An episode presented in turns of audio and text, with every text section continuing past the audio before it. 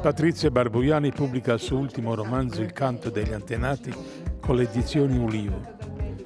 In questo incontro la scrittrice Patrizia Barbuiani dialoga con Marco Zone sulla nascita del romanzo, sulle tematiche affrontate, sulla scrittura, sui moventi che l'hanno spinta a realizzare quest'opera, una saga familiare che abbraccia un secolo di storia.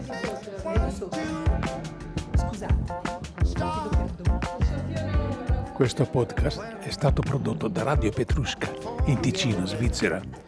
Per scoprire le nostre produzioni radiofoniche e per abbonarti ai nostri podcast, vai a radiopetrusca.com. Frank Sinatra. Le voci narranti Luca Domas e Patrizia Barboiani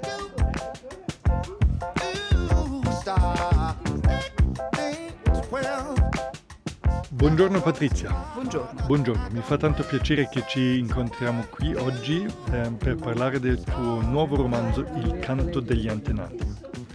È un libro grande, grandioso, ma anche grande, eh, con tante pagine.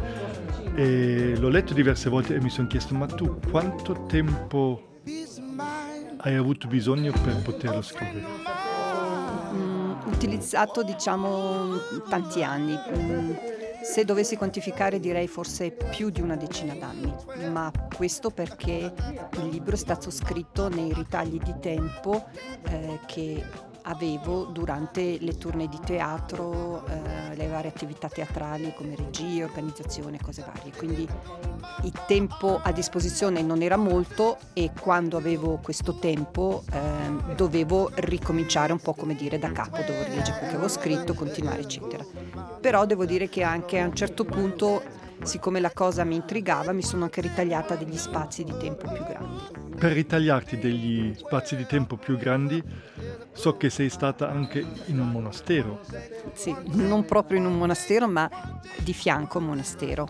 Eh, ho potuto utilizzare un atelier eh, di, riservato a degli artisti nel canton Zug, a Zugo, sopra il, il lago di Zug, degli atelier che sono stati rifatti da un'ala di un monastero di suori di clausura e quindi eh, ho avuto la possibilità di passare sei mesi mh, mm, di fianco a queste monache e eh, di potermi veramente concentrare ogni giorno sulla scrittura e questo è stato un grande passo avanti per me perché quando si scrive veramente tutto il tempo, anche se delle volte si inciampa perché non si sa come continuare, però si è come dentro in quello che si sta facendo ed è, mm, si va più, molto più in là di quello che, che può succedere quando ci sono solo dei ritagli di tempo.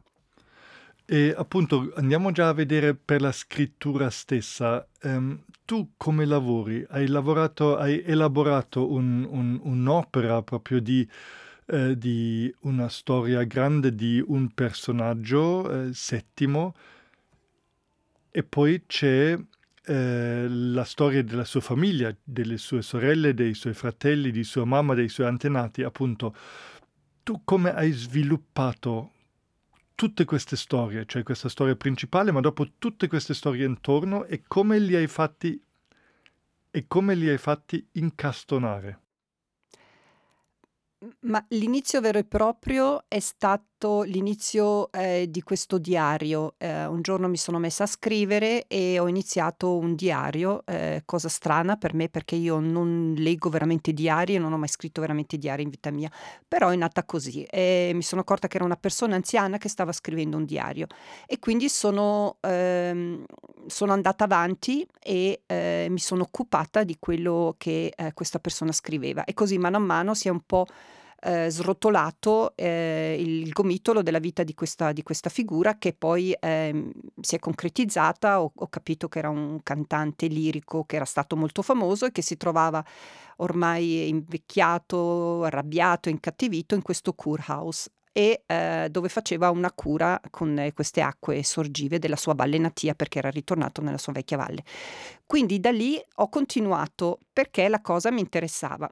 Facendomi chiaramente delle domande su, sulla figura, sul personaggio, è iniziata anche una, stor- una storia come collaterale eh, sulla famiglia, sui suoi antenati, quindi la storia della famiglia che a inizio secolo, inizio del 1900, eh, da Sud Italia eh, emigra in, in, Svizzera per eh, cercare di migliorare la, la, situazione familiare e la situazione economica.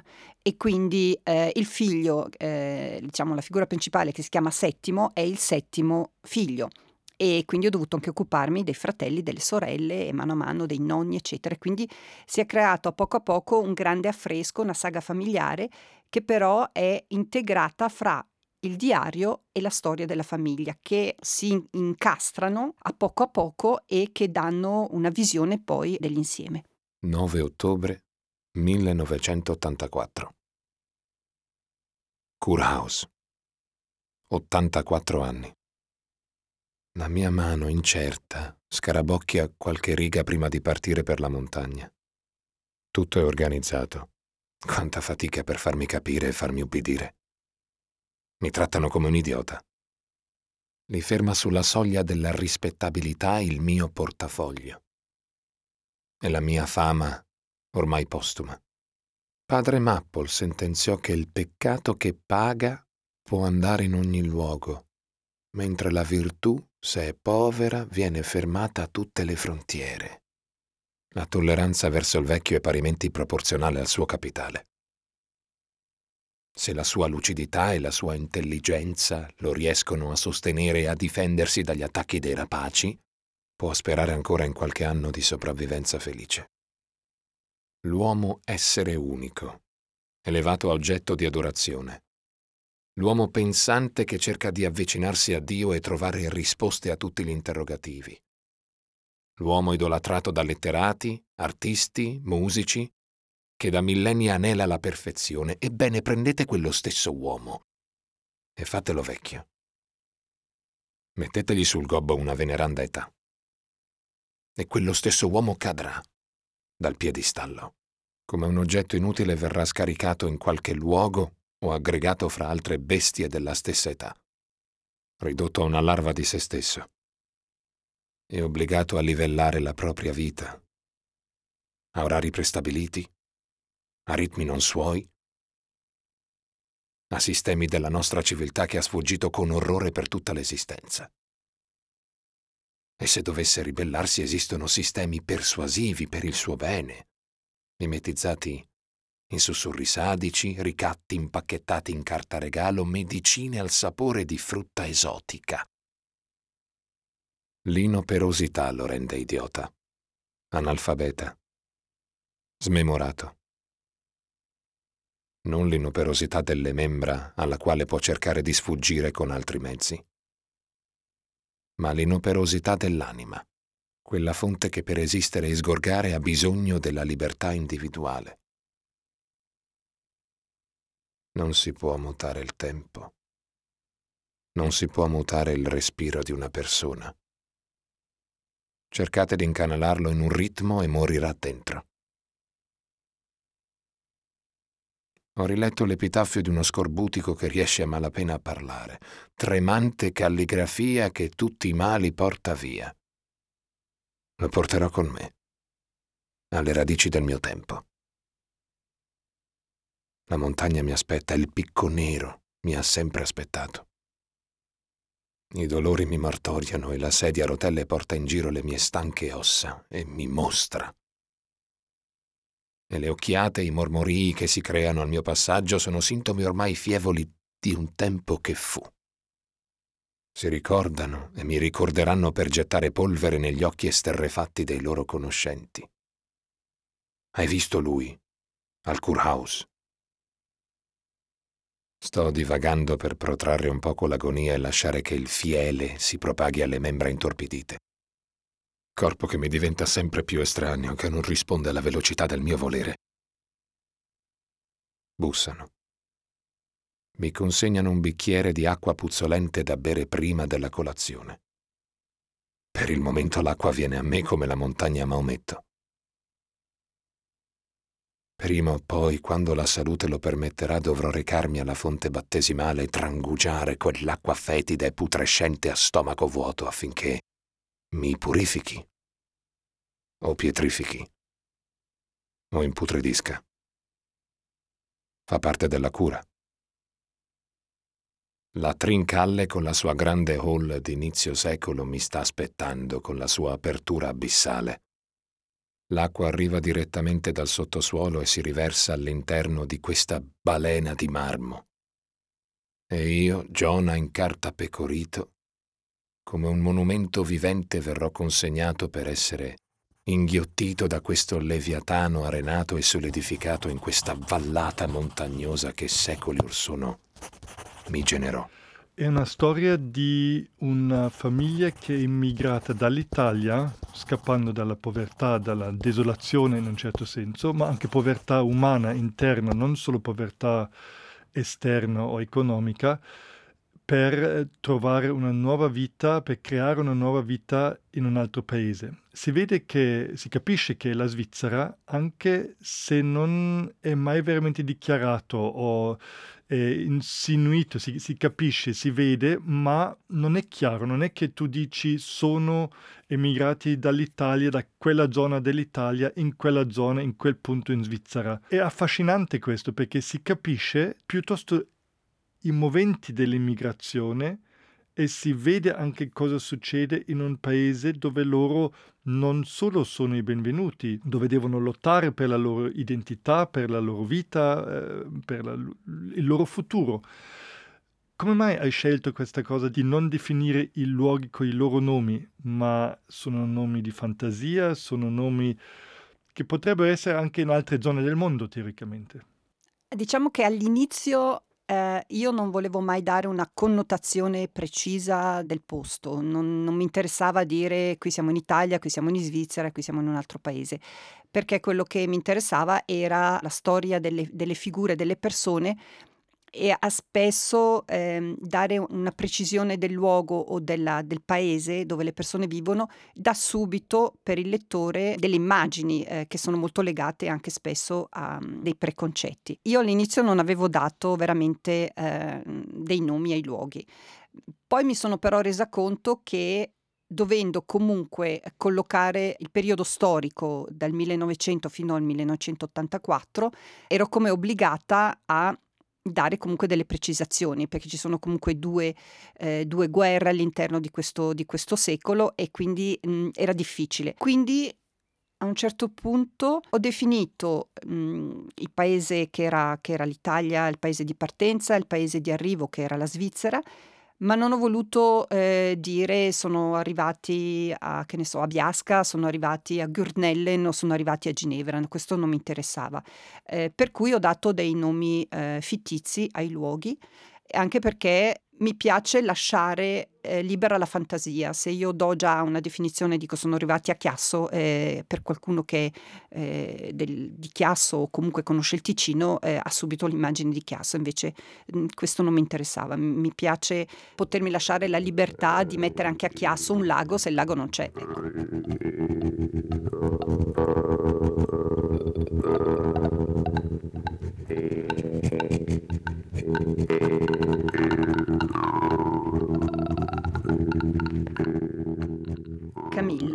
Non attendeva soltanto l'inizio del nuovo secolo. Il treno arrancava con la sua mole di plantigardo ferrato per la china e sbuffava e cigolava in lamenti supplichevoli. Avanzava per la landa e il suo verso d'animale ferito risuonava nel silenzio di un meriggio assolato senza vento. Le colline dolci e i declivi sinuosi, come fianchi sgravati di donne mature, vibravano all'incedere della bestia che curvava e spariva e riaffiorava fra la polvere e la sete della terra. Il cielo basso, latteo, opaco, incombeva ad appianare le case e le cose. Il treno superava Camilla, che spiccava in lontananza nera come una baionetta, pareva schiacciarla al suo passaggio, ma dopo ogni curva la sua figura si stagliava nuovamente nel cielo, come quei miserizi appesantiti alla base che, sospinti, si rialzano di scatto e ondulano a sfidare la legge di gravità. Era soltanto un'illusione ottica, dovuta alla conformazione sinuosa del terreno e al procedere serpentino del mostro d'acciaio. Camilla non era salita sul treno. Si era messa sui binari e lo aveva fermato di forza a una stazione fantasma che lei aveva prescelto, a un crocevia di stradicciole che si diramavano verso casupole di contadini poveri e affamati. Si era inghirlandata con quattro creature attaccate alle sue sottane e in petto ne stringeva una quinta. Ai suoi piedi, tre tele di lino racchiudevano tutto il poco di cui disponeva. Nell'incavo del seno, raccolti in un fazzoletto, stavano tutti i suoi valori e il suo volere batteva in un cuore minuto e caparbio e ardito. Rimaneva immobile, a cavallo dei due binari, fra due epoche che si davano il cambio, fra il 1899 e il 1900. Null'altro di vivente e palpitante stava nel giro di chilometri, se si eccetta un treno in transito, stipato di passeggeri sonnolenti che procedeva sul percorso tracciato da sud verso nord su binari paralleli che, come amanti previdenti, si davano continuamente la mano per non perdersi nella vastità. La locomotiva riconosceva lo srotolamento cadenzato delle solite immagini che le venivano incontro, una sequela ormai automatizzata. Di colpo il treno si destò dal suo dormiveglia a causa di un'immagine non catalogata che sbarrava il suo cammino. Una macchia scura, indecifrabile, deturpava il consueto tragitto e creava reazioni scordinate e panico. Un fischio prolungato eruppe dal ventre attanagliato della locomotiva, liberandola dall'angoscia dell'impotenza.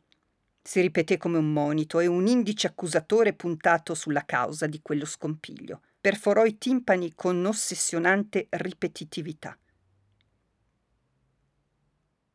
Avrebbe voluto con quel suono disintegrare la sostanza radicata sul percorso e farla saltare in aria con la dinamite della sua volontà, per evitare l'investimento, che avrebbe causato ritardi e inchieste, macchiando un taccuino di viaggio incontaminato, come la purezza di un fanciullo.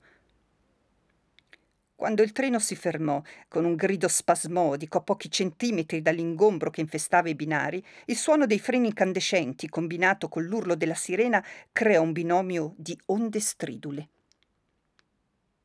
Camilla non attendeva soltanto l'inizio del XX secolo e il treno, ma era in attesa di un figlio ancora allo stadio embrionale. È la storia di un'immigrazione di una famiglia dall'Italia. Anche le tue due famiglie antenati sono emigrate dall'Italia, sia di tua mamma sia di tuo padre. Questo romanzo ha qualcosa di autobiografico? È un'autobiografia? No, non è un'autobiografia, non è la biografia della mia famiglia e di quello che è successo con la mia famiglia dal momento che sono emigrati. Il tutto è un romanzo di finzione, quindi di fantasia pura, ci sono chiaramente degli aneddoti all'interno del libro che sono anche aneddoti di cui ho sentito parlare eh, da mia madre o da mia nonna, che sono anche legati a, a fatti avvenuti eh, alla mia famiglia, però eh, sono stati diciamo inseriti all'interno di altri personaggi e di un altro tipo di vita. L'emigrazione è un aspetto, mh, mm, uno de, uno delle, una delle tematiche del libro, perché non solo la famiglia emigra e quindi c'è tutta la difficoltà di potersi inserire in un nuovo paese, di poter trovare lavoro, di superare questi preconcetti che la gente ha, eh, soprattutto eh, diciamo questi, questi emigranti che arrivavano da Sud Italia che non sapevano né leggere né scrivere, completamente analfabeti, eccetera.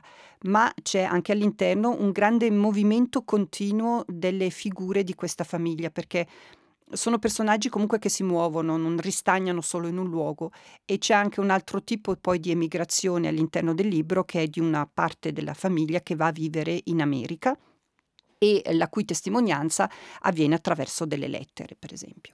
Allora diresti che non c'è niente di autobiografico. È strano, è difficile da credere perché eh, qualcosa di tuo, della tua persona, del tuo ricordo, della tua personalità ci deve essere. Ma credo che quando c'è eh, la scrittura eh, in automatico eh, l'autore mette qualcosa di sé, anche se la, diciamo, si lavora su un tipo di, di, di, immaginazione o di fantasia, l'immaginazione e la fantasia eh, sono anche eh, della persona che scrive. Quindi credo che ci sia anche una parte di me e di sicuro c'è anche una parte della mia famiglia in questo libro e ci sono delle tematiche che a me stanno a cuore. Però il, diciamo che il romanzo non è nato a tavolino con l'idea di scrivere un romanzo sulla mia famiglia o di richiamo su quello che poteva essere la mia famiglia. È iniziato come se questo personaggio fosse arrivato e mi avesse detto guarda scrivi al posto mio questo diario e io insomma gli ho messo la mia mano a disposizione. un tema centrale in questo romanzo, e anche già nel titolo si, si vede, è la voce per te che significato o che importanza o che senso ha la voce come organo, ma anche come espressione, come, come suono, come trasportatore di informazione? La voce, il canto, per me ha, una, ha un'importanza fondamentale. Mm, da un lato eh, perché c'è stato comunque un lavoro sulla voce eh, per, il, per, il, teatro e quindi eh, già lì una scoperta su quello che sono le grandi ehm, capacità che ognuno possiede mh, mhmm, rispetto alla propria voce, le grandi difficoltà e anche eh, le grandi cesure che sono, che sono state fatte nella voce, perché diciamo che è quasi l'organo che più assorbe le emozioni e che si può, come dire, chiudere eh, per non rivelare ferite o non, non rivelare emozioni. In questo libro il, il canto degli antenati sono le voci, eh, c'è il canto principale che è di, questo, di, questa figura che è Settimo, che è un grande cantante lirico, quindi c'è il suo canto, c'è la scoperta della sua voce e tutto quanto, ma eh, all'interno ci sono proprio le voci di tutti i personaggi eh, che sono legate tra di loro e che hanno ognuno eh, una come posso dire, una sua essenza, ognuno di loro ha una, una, un legame eh, molto eh, personale con, eh, con, la voce e con la comunicazione. C'è un personaggio che perde la voce, mh, mm, c'è un altro personaggio che non parlerà più, eh, c'è un altro personaggio che non ha mai parlato veramente, cioè ci sono molti personaggi e diciamo che la, la tematica che, che, si riscontra per ogni personaggio, ma anche questo si è cristallizzato poi man mano, mi sono poi accorta anch'io che era questo, questa grande tematica eh, della voce come... Mh, mm, cristallizzazione di emozioni e che può eh, non solo ammalarsi ma può anche guarire.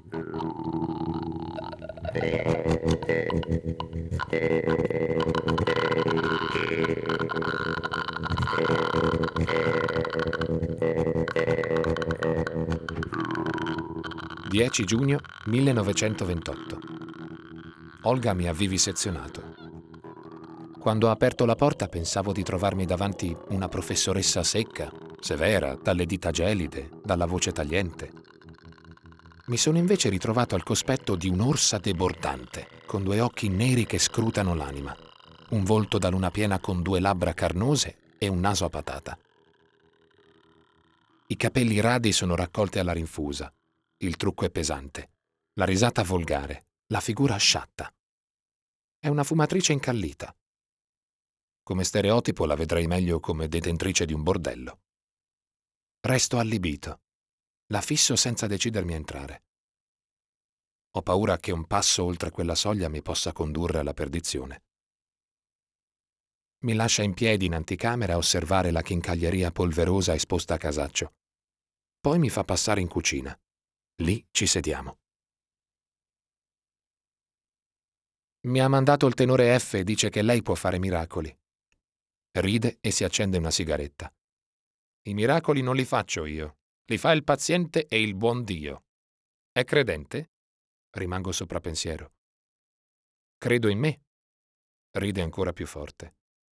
Allora è nel posto giusto, ma dovrà rivedere la sua fede. Al momento non ho possibilità, ma appena mi si libera qualcosa le faccio sapere.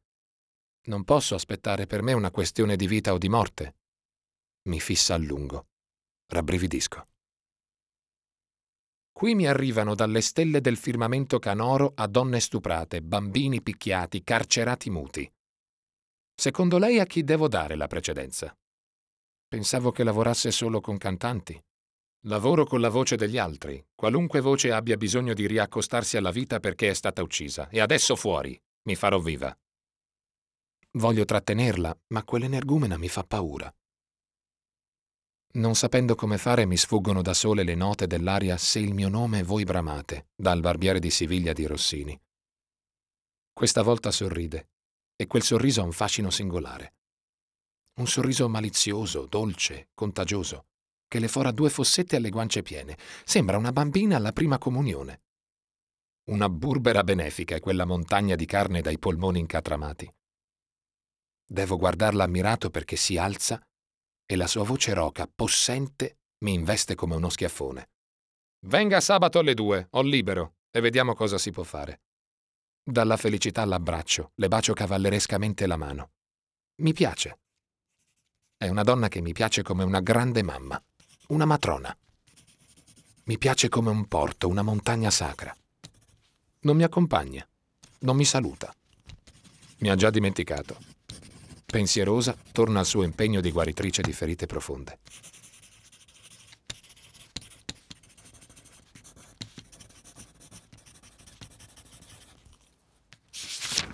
Io leggendo il tuo libro ho spesso pensato a questa cosa che un mio maestro di voce una volta ha detto, che la voce è il guanto dell'anima. E lo trovavo già ai tempi molto, molto vero, molto bello, ma leggendo appunto il tuo libro mi è venuta in mente questa frase qui perché è proprio attraverso questa scrittura sulla voce noi vediamo l'anima dei personaggi. Sì, grazie. è una definizione molto bella, molto poetica e credo molto giusta. C'è il personaggio principale, Settimo.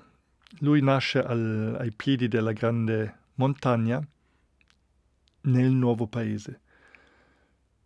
Noi come lettore riceviamo il suo diario, conosciamo lui attraverso il suo diario, ma la cosa che è non spaventosa ma strana, che lui comincia a scrivere questo diario da molto anziano e poi torniamo nel tempo con lui come se la sua vita andasse alla rovescia. Come mai questa, questo trucco di raccontare? Ma è stata una scelta a un certo punto di avere questo, diciamo, impulso e di non abbandonarlo subito perché chiaramente una cosa così è molto difficile, ma di dire eh, vabbè se è così prova a vedere cosa succede. Quello che si è cristallizzato al, all'inizio eh, del romanzo è che questa, questa figura è in un, in un curhouse ed è lì per, non veramente per guarire, è lì perché ormai è, un, è una persona anziana, ormai su una sedia a rotelle, eh, quindi ha una malattia degenerativa e che non ha non vede nessuna, nessuno spiraglio di luce, insomma, eh, lui sa che è andato lì e che dovrà morire, solo che lui decide che sua intenzione è di non aspettare che la morte arrivi, ma decide che lui si ucciderà in qualche modo consegnandosi a questa montagna, che è poi stata la montagna su, alle, alle cui pendici lui è nato. Quindi questa è la sua intenzione.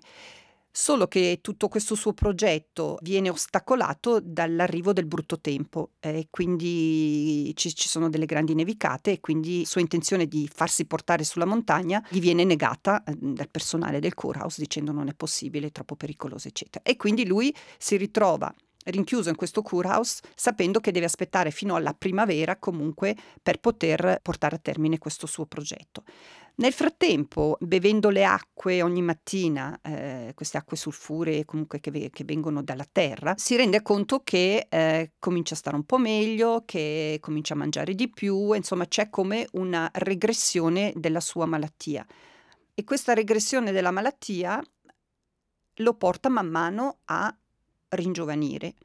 Quindi all'inizio è una cosa molto impercettibile, sono piccole cose come se uno prende un medicamento che comincia a portargli dei sintomi benefici. però poco a poco si rende veramente conto che non solo comincia a star bene, comincia a mangiare, eccetera, ma che comincia a percepire qualcosa nelle sue gambe che sono immobilizzate su questa sedia a rotelle.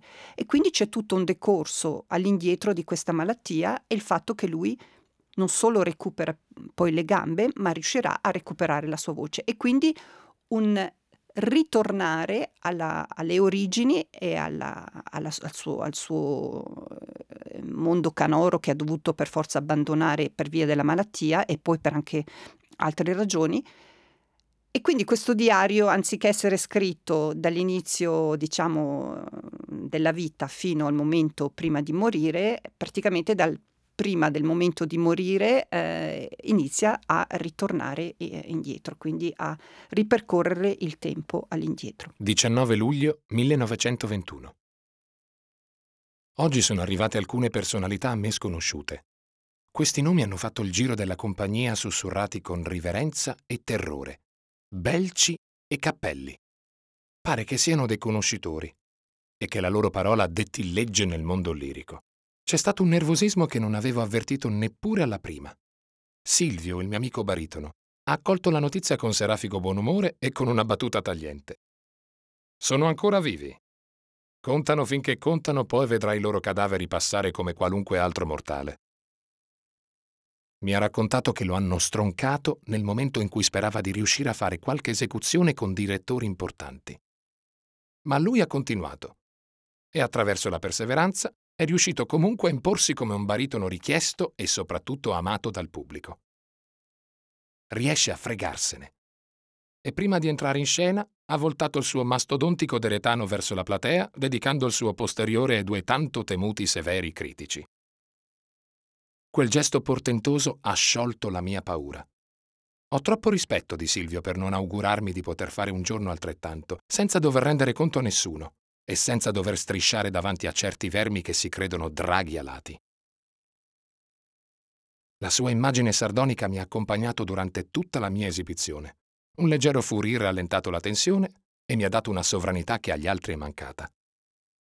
Mi hanno chiamato nel camerino di Altieri, li ho fatti aspettare, mi sono presentato con naturalezza, senza compiacimento, ma anche senza dar loro l'impressione di metterli al di sopra di me. Al di sopra di me ci sono solo io e forse Dio. Mi hanno squadrato e poi hanno enunciato il loro verdetto. La mia interpretazione era buona, ma si può ottenere di più dal mio canto. È ancora acerbo e a tratti troppo instabile. Però sono giovane e se voglio ascendere all'Olimpo devo studiare e approfondire la lirica con qualcuno di altamente qualificato. Loro mi possono aiutare a certe condizioni, naturalmente. Possono assumersi tutte le spese e in questo modo investire nel mio futuro. Mentre Altieri assentiva con il capo, il più arcigno ha sfilato un bigliettino da visita dal taschino e me lo ha porto come una gran dama porge la mano da baciare. Ci pensi, e poi se ci vuole incontrare chieda un appuntamento. Quindi si sono messi a chiacchierare fra di loro e mi hanno gentilmente messo alla porta. Fuori Silvio mi attendeva trepidante.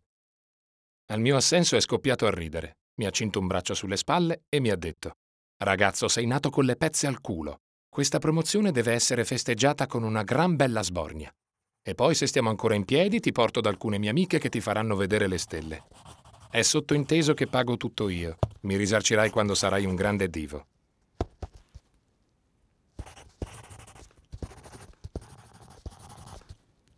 Gli altri personaggi, eh, tutta l'altra gente vive in avanti, cioè abbiamo praticamente come due movimenti di tempo in questo romanzo ed è bellissimo perché all'inizio mi ho detto oh chissà se è possibile che questa cosa qui funzioni e che uno non si perde, invece non ci si perde per niente, cioè funziona benissimo che noi seguiamo contemporaneamente i suoi fratelli, le sue famiglie, col tempo consueto, normale, diciamo, che, che, va in una direzione e lui che invece va nell'altra direzione. E questo ci apre come comunque nuovi, delle nuove dimensioni di, di, vedere la vita, di vedere il flusso della vita. Sì, era una grande scommessa perché appunto quando mi sono resa conto che il diario cominciava ad andare nella direzione opposta, eh, mi sono anch'io chiesta ma sarà fattibile o non sarà fattibile, ma mi sono poi anch'io resa conto che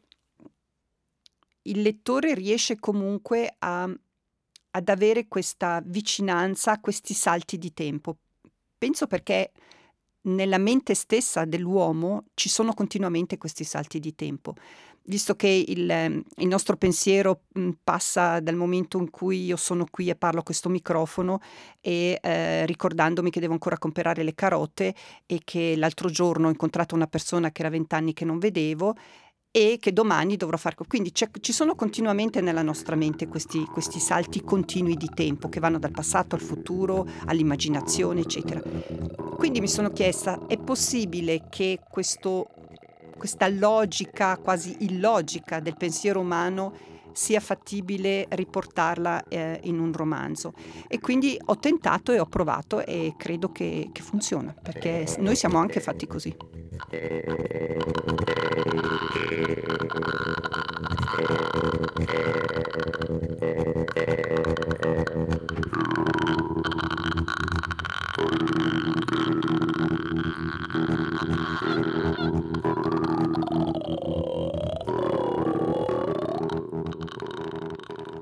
Ulrich correva felice con i suoi cinque anni di vita lungo la strada maestra in terra battuta per andare alla stalla con il suo secchiello a prendere il latte. Era il 1903. Nel pugno destro stringeva una piccola moneta, nella sinistra il manico in legno mentre il secchiello suonava i suoi bruschi movimenti. Le era stato detto di non prendere la scorciatoia poiché era troppo scoscesa per le sue gambette corte. A ogni divieto, da tempo in memoria, viene fissato per essere infranto. L'apertura selvaggia verso il basso l'attirava come il buco della serratura di una stanza proibita. Nella sua foga fece ancora qualche passo per poi ritornare a guardare quel sentiero che si snodava più sotto e che si perdeva in un boschetto alletante che avrebbe potuto persino nascondere il lupo. Ma siccome lei si sentiva coraggiosa come Cappuccetto Rosso, sfidò il pericolo. Dapprima si inoltrò quietamente, misurando le buche, i ciottoli, le insidie del terreno. Ma una volta penetrata nell'intrico dei rami, fu soggiogata da quelle forme che si trasformavano in mostri gracchianti. Un ramo spezzato alle sue spalle fu come il colpo di pistola per i corridori. Lo spavento la fece partire di gran carriera e alla rinfusa verso quella pendenza e quel suolo accidentato come un cavallo imbizzarrito ruzzolò con un gran fragore mollando il secchiello, ma stringendo la monetina finché atterrò ai piedi di un grande castello che si era magicamente materializzato davanti a lei. Un tappeto rosso, come una lunga lingua lasciata penzolare, le veniva incontro, mentre all'apertura della bocca vi era un valletto in livrea che la osservava costernato. Il capitombolo di quella bambina aveva commosso i bottoni dorati di quella uniforme che scese velocemente dalla scalinata per chinarsi su di lei, cosicché si vide specchiata in una moltitudine di bottoni dorati. Il ginocchio destro sanguinava, il vestitino era pieno di terre e foglie, ma stoicamente stringeva nella mano il soldino. Accortasi del sangue che colava lungo la gamba, iniziò a piangere. Il valletto raccolse lei e il secchiello, risalì la lingua rossa e penetrò dall'enorme bocca in legno massiccio all'interno del castello. Si trovò in un atrio altissimo, illuminato dal sole e da un lampadario di cristallo. Divano e poltrone in pelle, quadri di caccia alle pareti, tappezzeria colorata e un enorme massiccio mobile dietro al quale gli sorrideva una signora che la prese in consegna come un pacco appena arrivato.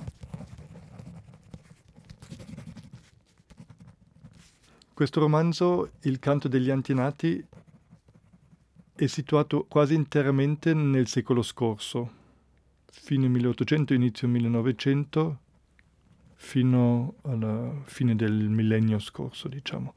Hai dovuto fare tante ricerche per dettagli, per fatti, per avvenimenti. Sì, molte, molte ricerche. La mia idea era appunto, io mi sono detta, vabbè, è un libro di fantasia, di immaginazione, quindi...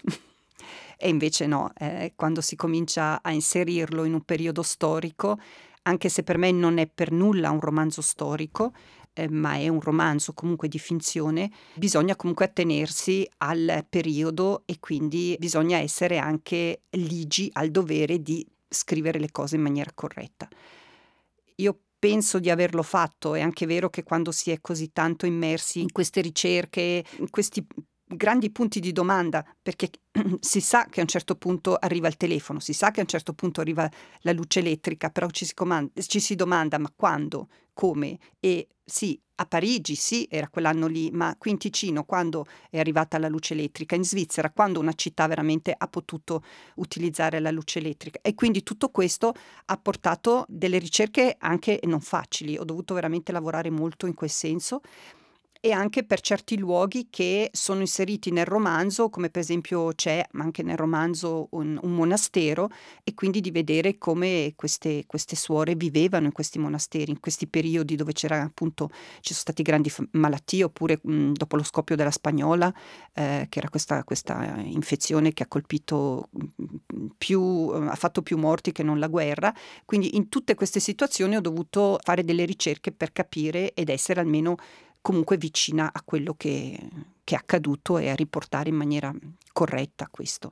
Io ho cercato però di non dare troppo peso a questo, cioè date, tutte queste cose qui, ho cercato veramente di ridurle al minimo perché non è, non è, questo lo scopo per me del, del, romanzo. Appunto, come ripeto, se fosse un romanzo storico è un conto, ma non essendolo, eh, devo comunque essere ehm, attenta, ma non, non, non, ho mai fatto appunto tantissimo e troppo uso di, di, di, date. Ho inserito alle volte delle notizie anche, degli avvenimenti magari anche strani, che in quell'anno lì è successo che, quindi perché questo è comunque ti riporta un po', eh, ti rimette un po' nella, nella diritta, dritta di quello che, che sta, sta, avvenendo, no?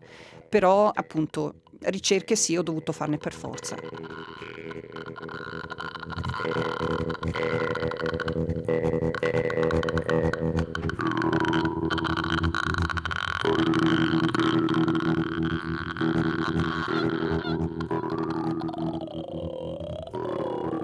Ulrica era estasiata dinanzi alla luce elettrica, ma soprattutto restava incantata alla vista della centralina telefonica. Non riusciva a capire come fosse possibile parlare con qualcuno che si trovava in un'altra terra, sentirne il respiro, le risate e sapere tutto in tempo reale. Venne un operatore a spiegare il funzionamento degli apparecchi, ma lei era atterrita, non osava toccare i congegni, gli spinotti la terrorizzavano, le mani le tremavano il cervello si bloccava. Madame diede l'incarico di telefonista all'altra collega della reception e Ulrica si sentì sollevata. Ma ogni volta che arrivava una chiamata, lei si metteva vicino per sentire, voleva vedere, ascoltare, come infatuata da un giocattolo nuovo che non si tocca per paura di romperlo. Adesso c'è ancora un tema grande che mi interesserebbe e che percepisco molto leggendo il libro, ma che anche tu eh, menzioni già nel titolo, se si guarda bene, è il tema di un tipo di eredità. Cosa e quanto materiale, materiale energetico, materiale di comportamenti, di ansie, materiale, chiamiamolo psicologico, chiamiamolo dell'anima, ereditiamo, riceviamo dai nostri genitori, dai nostri antenati appunto, e cosa dobbiamo fare con questo materiale? Secondo te cosa è il nostro compito di come gestire questo materiale e cosa possiamo pensare in merito a questo materiale per il futuro?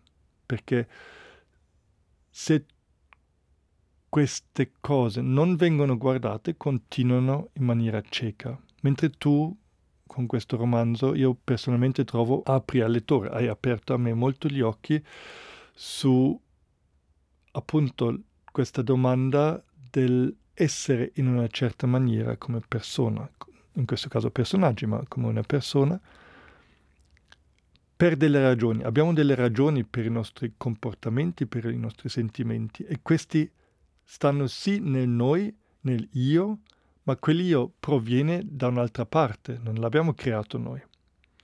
Allora, tu come hai avvicinato questa domanda per scrivere questo, questo libro e um, cosa è interessante per te in questo? È una cosa molto complessa. Effettivamente noi pensiamo sempre eh, alla parte materiale che ci compone, siamo siamo, assomigliamo a nostra madre, a nostro padre, oppure ah guarda ridi come tuo nonno, eccetera. Quindi siamo come la, la fotocopia, siamo la, diciamo, la forma genetica di quello che sono stati i nostri genitori e di conseguenza eh, i nostri nonni, bisnonni, eccetera. Questa parte è quella visibile, ma c'è una parte invisibile che è la parte che appartiene sia ai nostri genitori e ai nostri avi, diciamo, che sono tutte le, le ferite, gli shock, mh, le difficoltà, i dolori che queste persone hanno avuto e che si situano e si mettono all'interno eh, di, quasi direi delle cellule, cioè e questi, questi shock questi, questi, questi dolori, queste, queste difficoltà spesso si ripresentano poi nella progenie che arriva. E il, nostro compito dovrebbe essere quello di, di, renderci conto a un certo punto nella nostra vita, perché non è facile, diciamo, quando si è giovani si ha tutta una prospettiva diversa della vita, ma a un certo punto bisogna come rendersi conto che se si hanno dei tipi di comportamenti, se si reagisce in certi modi, se si fanno certe cose eh, nella propria vita, non è solo perché spesso noi ci, come dire, mhmm, ci discolpiamo, tra virgolette, dicendo, beh, io sono fatta così, non posso cambiare. No, eh, sono fatta così perché sono anche il risultato, oltre di quello che è la, la mia vita che, che ho fatto, sono anche il risultato dei miei genitori e dei miei avi. E quindi dovrei come ridimensionarmi e cercare di comprendere se questi comportamenti sono anche eh, qualcosa che è stato indotto in me eh, attraverso questi legami familiari e vedere che cosa si può fare in merito. Nel caso della, diciamo, di tutta la, la famiglia di, di, di Settimo, la grande difficoltà è appunto l'apparato vocale, che da un lato può funzionare molto bene e da un lato invece no.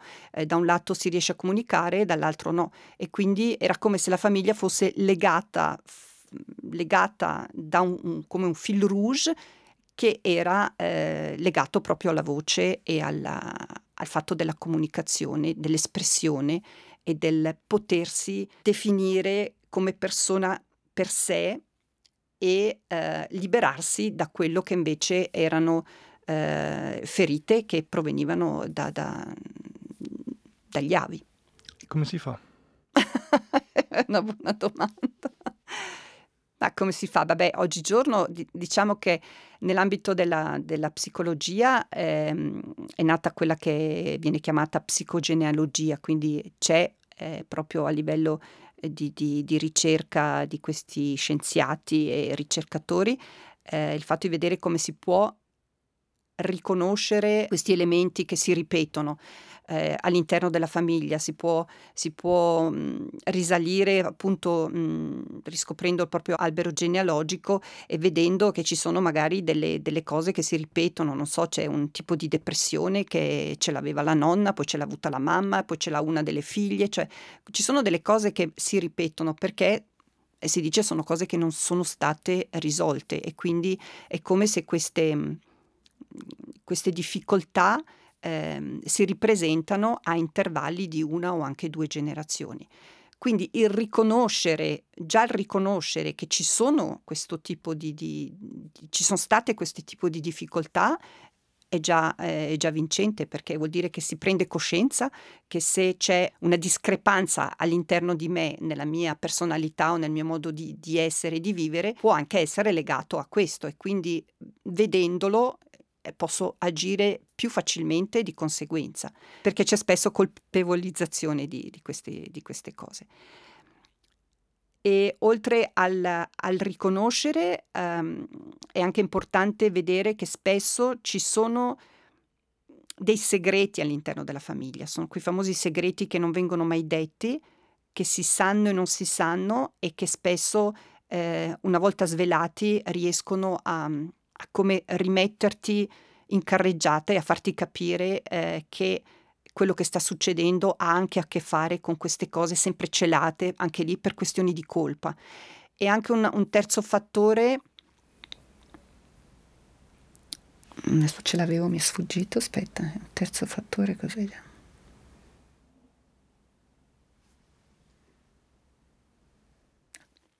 E un, un terzo fattore spesso è quella che viene anche definita una fedeltà alla famiglia, cioè se la famiglia, per esempio, mio nonno è stato medico, mio padre è stato medico, nasco io, ci si aspetta che io diventi medico e quindi io devo diventare medico, anche se magari vorrei fare qualcosa d'altro. E ehm, se io divento medico, ma la mia personalità eh, subisce questa cosa in maniera negativa perché io, non so, avrei voluto fare l'avventuriero oppure l'esploratore, la mia vita eh, viene come congelata in qualcosa che non mi appartiene e quindi bisogna anche lì ehm, riconoscere che io sono io, sono un individuo, faccio parte della famiglia, che è una cosa giusta, però io devo anche riuscire a trovare la mia strada e a eh, sviluppare quello che è la mia personalità.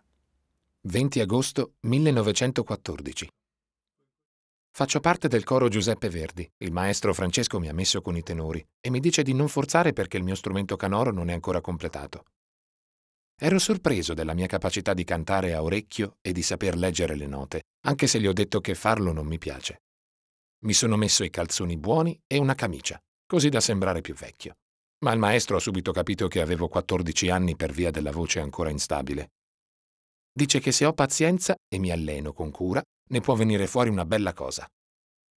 Gli ho raccontato quanto fosse unica la mia voce da bambino e lui ha suggerito di crearne una nuova perché, per fortuna, non si castrano più le voci bianche e devo accettare che ormai la mia voce sia cambiata.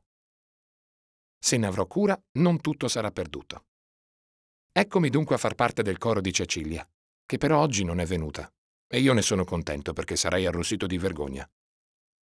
In compenso c'è una ragazzina lentigginosa che mi sorride come una fessacchiotta ma è troppo giovane persino per andarci a letto. Io nelle pause fumo e il maestro Francesco scuote il capo. Se vuoi avere una bella voce, queste non ti aiutano di certo. Io cerco di fumare di meno, ma quando siamo in pausa ho talmente soggezione di Cecilia che fumo come una ciminiera. Lei mi ha chiesto il mio nome e quando ha sentito Settimo ha commentato Che strano nome. Ma ho altri due nomi, Antonio e Nicolò, come Paganini. Lei dice che anche suo fratello si chiama Antonio e avrà la mia età. Insomma, vuol trattarmi da fratello, ma a me non va bene. Le ho chiesto cosa fa suo fratello, dice che studia, vuole diventare ingegnere. E tu cosa studi? Ha riso. Io non studio, mi devo sposare. Questo mi ha lasciato di stucco. Non avrei mai pensato che potesse avere un altro uomo oltre me. Siamo nati per stare insieme, per sempre. Invece di continuare a parlare con lei, me la sono presa come se mi avesse offeso impunemente. Chi sarà mai quel pezzente che crede di potersi prendere la mia donna? Tu hai fatto e stai ancora facendo una carriera in teatro, eh, hai lavorato tantissimo, stai lavorando ancora tantissimo, stai producendo spettacoli, scrivendo testi per il teatro e scrivi anche da una vita eh, già da molto giovane hai cominciato a scrivere, anche a pubblicare de, in, in, libri, in, in riviste. Per te il teatro e la scrittura come sono connessi e come si influenzano? Ma sono, sono connessi in maniera inseparabile perché per me fare teatro significa anche scrivere e quando scrivo probabilmente eh, vengo influenzata dalla, dalla, mia, dalla, mia, esperienza teatrale. Quindi sono, mm, per me non sono due cose scindibili, sono sempre state legate, ma di questo me ne sono accorta anch'io poi più tardi, perché quando ho deciso di fare una formazione teatrale pensavo che bon, la scrittura era qualcosa a cotè, ma non ho mai pensato che la scrittura sarebbe, avrebbe continuato a essere qualcosa di, di parallelo al, al teatro. E, e invece mhmm, il tipo di teatro che io ho scelto di fare eh, mi ha indotto invece a eh, continuare con la scrittura sia di scrivere pezzi di teatro, ma anche eh, per certi spettacoli di fare delle ricerche eh, per poi realizzare un testo che venisse, venisse portato in scena.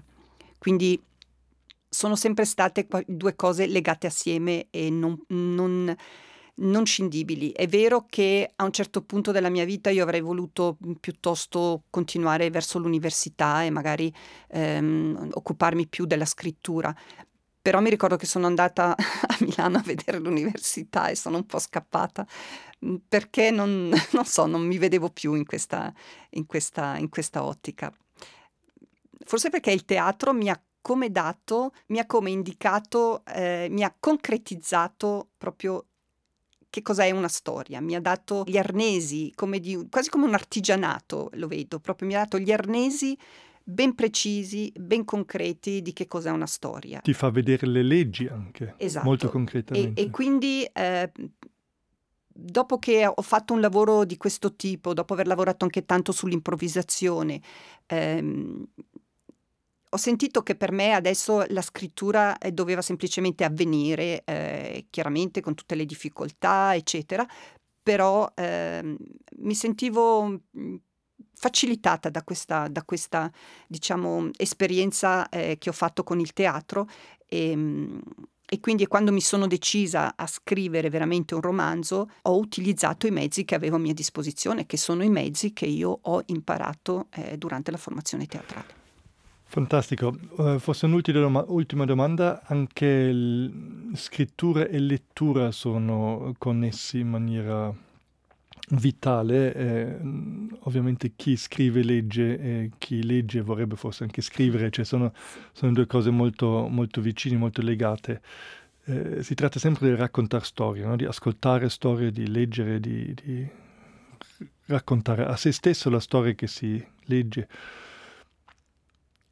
A te cosa fa piacere leggere e cosa sono forse gli autori che ti hanno segnato, che sono, non voglio dire idoli, ma comunque persone o, o, o creatori eh, che ti hanno segnato, diciamo?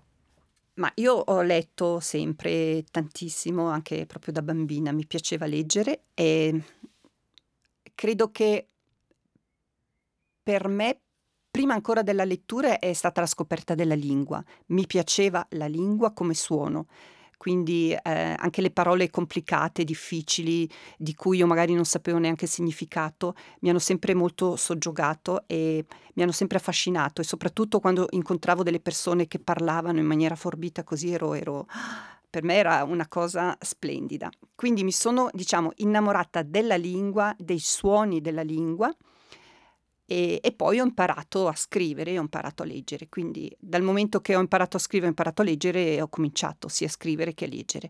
E, ehm, da bambina penso che ho letto tutto quello che più o meno erano i classici per i bambini. Mm, alla scuola poi ho scoperto la letteratura italiana come prima cosa e il mio primo innamoramento è stato per Vasco Pratolini, questo autore di Firenze di cui ho letto Cronaca familiare e poi ho letto tutti gli altri libri, uno dopo l'altro, perché se un autore mi piace poi li leggo tutti. Quindi dopo mh, mm, aver continuato, aver letto mh, mm, autori italiani e anche autrici come una Elsa Moranti o una Grazia Deledda, insomma comunque autrici di grande, di grande valore, ehm, ho cominciato a spaziare, eh, grazie anche comunque alla scuola, eh, verso un altro tipo di letteratura al di fuori dell'Italia.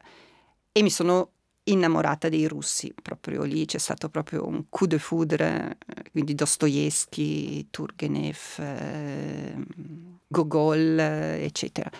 E, e, con loro ho scoperto una, una grande, eh, credo, una, una, grande scuola del romanzo, proprio queste, queste, questa capacità di, di creare un romanzo in maniera strabiliante con tutti questi personaggi, queste figure che ti prendono, che ti avvincono, non so, un Guerra e pace di Tolstoi che ti porta in questi mondi incredibili. E quindi per me eh, il primo impatto, diciamo, al di fuori della letteratura italiana è stata proprio la, la letteratura russa, cioè le anime morte di Gogol, eh, per me è stato, non so, io sono quei mondi che eh, proprio ti tuffi dentro e ci stai e, e poi hai come queste sensazioni no? ogni volta che pensi a un titolo di un romanzo è come se ah, ritorna proprio ma quasi proprio a livello di corpo e di cellule no? il momento in cui leggevi cosa hai sentito proprio come se il, il libro diventa una parte di te diventa qualcosa anche del, di te stesso di qualcosa proprio di concreto e materiale in te e poi da lì i grandi francesi, Stendhal, Hugo,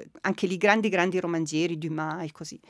E poi ho scoperto un po' più tardi, ma che anche lì sono rimasta molto affascinata, eh, la letteratura americana. E un grande scrittore che mi ha veramente mm, mi ha, non so io, bulversé è stato eh, William Faulkner e poi anche eh, la letteratura sudamericana, i grandi, non so, Marquez, eh, un, uh, Alvaro Mutis, eh, Giorgio Amado, eh, Borges, cioè tutti, tutti, i grandi della letteratura sudamericana. E lì quello che mi piace molto è quella, quella capacità di creare questi mondi immaginari molto, molto potenti, molto forti, molto profumati, dove c'è veramente una tridimensionalità. E oltre ai, agli, ai classici francesi, anche se devo dire all'inizio ho fatto fatica, Marcel Proust, quindi ho, ho letto tutta la ricerca e devo dire che dal momento che sono riuscita a respirare con la sua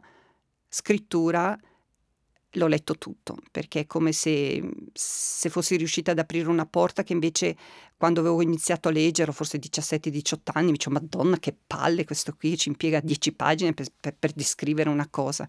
Quindi è un'età in cui non hai, non hai quei ritmi. E invece è vero che devi sforzarti e quando arrivi ad, a, a proprio avere il ritmo e il respiro con lui, allora sei, sei, dentro e poi non lo molli più fino alla fine.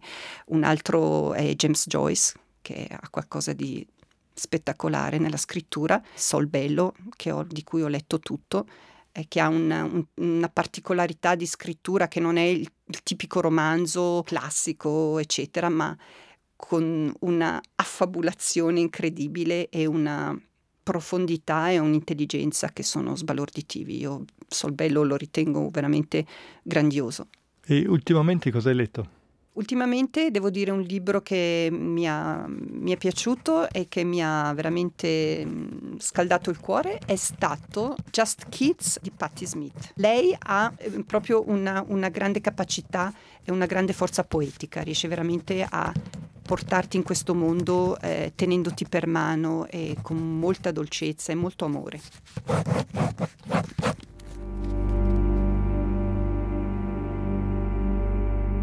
Essere o non essere, questo è Radio Petrusca.